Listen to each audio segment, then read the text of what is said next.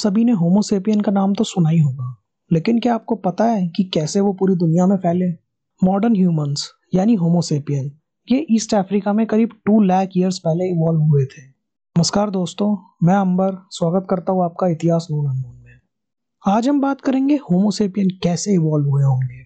कई million years तक अर्थ पर सीरीज ऑफ आइस एजेस आई थी और इन आइस एजेस के बीच में जो माइल्ड कंडीशंस का पीरियड आता था उन्हें इंटरग्लेशियल्स कहते हैं। Last ice age 2.5 million years पहले शुरू हुई थी और अभी हम इंटरग्लेशियल पीरियड में हैं जो अभी 11,000 ईयर्स पहले शुरू हुआ था। लास्ट आइस एज के ग्लेशियल पीरियड में अर्थ के एनवायरनमेंट में मेजर चेंजेस आए थे। बड़ी बड़ी आइस शीट्स फॉर्म हो गई थी स्कैंडिनेविया में, जिसकी वजह से कनाडा और यूएस का कई सारा पार्ट आइस से कवर हो गया था, जिस वजह से इन इलाकों में रहने वाले हमारे पूर्वज दूसरी जगहों पर जाकर रहने लगे। होमो सेपियन करीब 2 लाख ईयर्स पहले ईस्ट अफ्रीका में पाए गए थे। उनकी हाइट करीब 5.6 फीट तक रहती थी और उनका वेट काफ़ी ज़्यादा रहता था। क्या आपको पता है कि humans babies are more dependent on them as compare to other species? क्योंकि हमारे पूर्वज होमो sapien they had a narrow pelvic girdle for a fully upright stance, जिसकी वजह से बेबीज डेवलपमेंट की अर्ली स्टेजेस में ही पैदा हो जाते थे, जिसकी वजह से उनका ब्रेन छोटा था और स्कल ज़्यादा डेवलप नहीं हो पाता था। Shorter gestation period allowed more frequent pregnancies enabling greater population growth. होमो सेपियन के लिए अफ्रीका और मॉडर्न डे इजराइल को मोस्ट इम्पॉर्टेंट साइट माना जाता है। सबसे पुरानी साइट्स ओमो जो कि इथियोपिया में है, वहाँ होमो सेपियन की हड्डियाँ मिली थी जो करीब 1,95,000 ईयर्स पुरानी है। क्लेसिस रिवर केव जो कि साउथ अफ्रीका में है, रिसर्चर्स का मानना है कि होमो सेपियन की पॉपुलेशन 1,20,000 ईयर्स पहले वहाँ रहती थी। आपको पता है कि साइंटिस्ट को कैसे पता चला कि होमो सेपियन मॉडर्न ह्यूमंस है? एक माइटोकॉन्ड्रियल डीएनए की वजह से।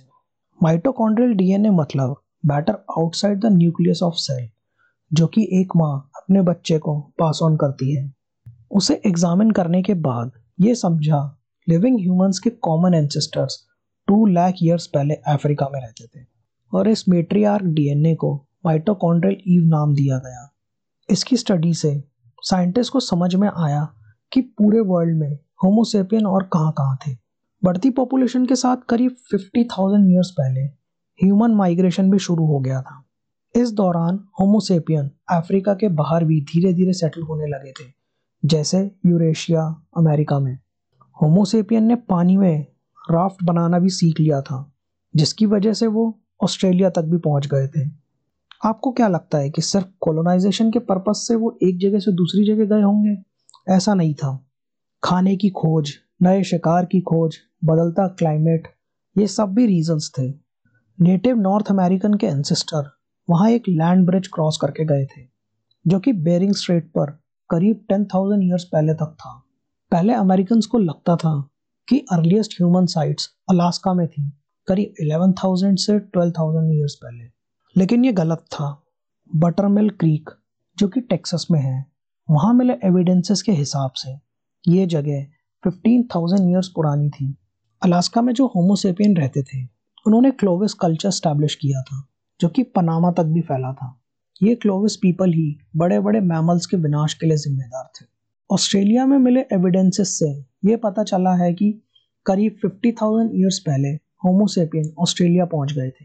रिसर्चर्स का मानना है कि होमो सेपियन ऑस्ट्रेलिया में आने से पहले वहाँ वर्टिब्रेट्स रहा करते थे जो कि एक तरीके के जानवर थे, लेकिन होमो सेपियन के वहाँ आने के बाद वह एक्सटिंक्ट हो गए।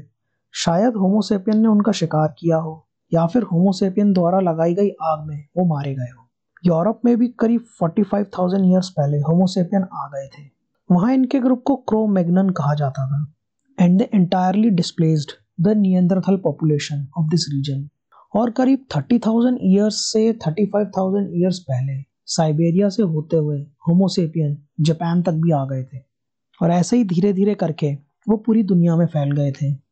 धीरे धीरे करके वक्त के साथ होमो सेपियन और डेवलप होने लगे और आर्ट फॉर्म्स बनाने लगे।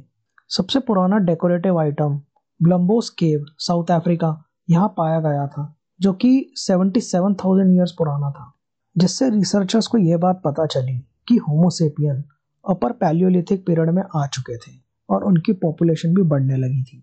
40,000 ईयर्स से 50,000 ईयर्स पहले केव पेंटिंग भी शुरू हो गई थी। ये tradition Indonesian island of Sulawesi और यूरोप के क्रो-मैग्नन लोगों में बहुत प्रचलित था। उन पेंटिंग्स में अलग अलग तरीके के जानवर जैसे मैमथ, राइनोसोरस शामिल थे। और भी ऐसी केव पेंटिंग स्पेन और फ्रांस में भी मिली है। रिसर्चर्स का ऐसा मानना था कि ये पेंटिंग्स शैमन्स बनाते थे, मतलब वो लोग जिन्हें मीडियम माना जाता था इंसानों और भगवान के बीच। धीरे धीरे करके अलग अलग जगह के होमो सेपियंस के अपने रिचुअल बनने लगे और जिसने वक्त के साथ रिलीजन का रूप ले लिया। अब प्राचीन समय में तो ह्यूमंस को खेती करना नहीं आता था, जिसकी वजह से वो खाने के लिए सिर्फ जानवरों पर ही डिपेंडेंट थे। करीब 12,000 ईयर्स पहले ह्यूमंस के लिए शिकार करना ही सिर्फ एक मकसद हुआ करता था, जिन्हें हंटर गैदरर्स कहा जाता था। आज बहुत कम ऐसी हंटर गैदरर सोसाइटीज़ बची हैं, जो कि सिर्फ अमेज़न बेसिन और अफ्रीका में ही हैं। ये शिकारी अपने साथ ज़्यादा सामान नहीं रखते थे, क्योंकि इनके लिए शिकार करना ही सब कुछ था। ये कुछ खोदने के लिए लकड़ी से बनी स्टिक का इस्तेमाल करते थे। बहुत सी जानवरों की टूटी हड्डियों से इन शिकारियों की डाइट पता चली थी। ऐसा नहीं है कि हंटर गैदरर्स हमेशा नई जगह ढूंढते थे।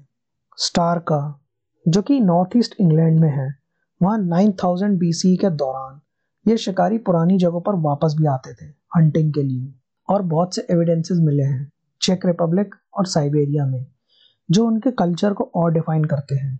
लेकिन धीरे धीरे वक्त के साथ हंटिंग गैदरिंग की जगह एग्रीकल्चर ने ले ली थी। आज भी अफ्रीका में San of the Kalahari desert में ऐसी हंटर गैदरर्स की सोसाइटीज़ हैं जो ये एंशिएंट ट्रेडिशन फॉलो कर रही है। तो इस तरह से होमो सेपियन पूरी दुनिया में फैले थे। जानिए और भी ऐसी कई बातें आने वाले एपिसोड्स में। तब तक के लिए जुड़े रहिए इतिहास नोन अननोन के साथ।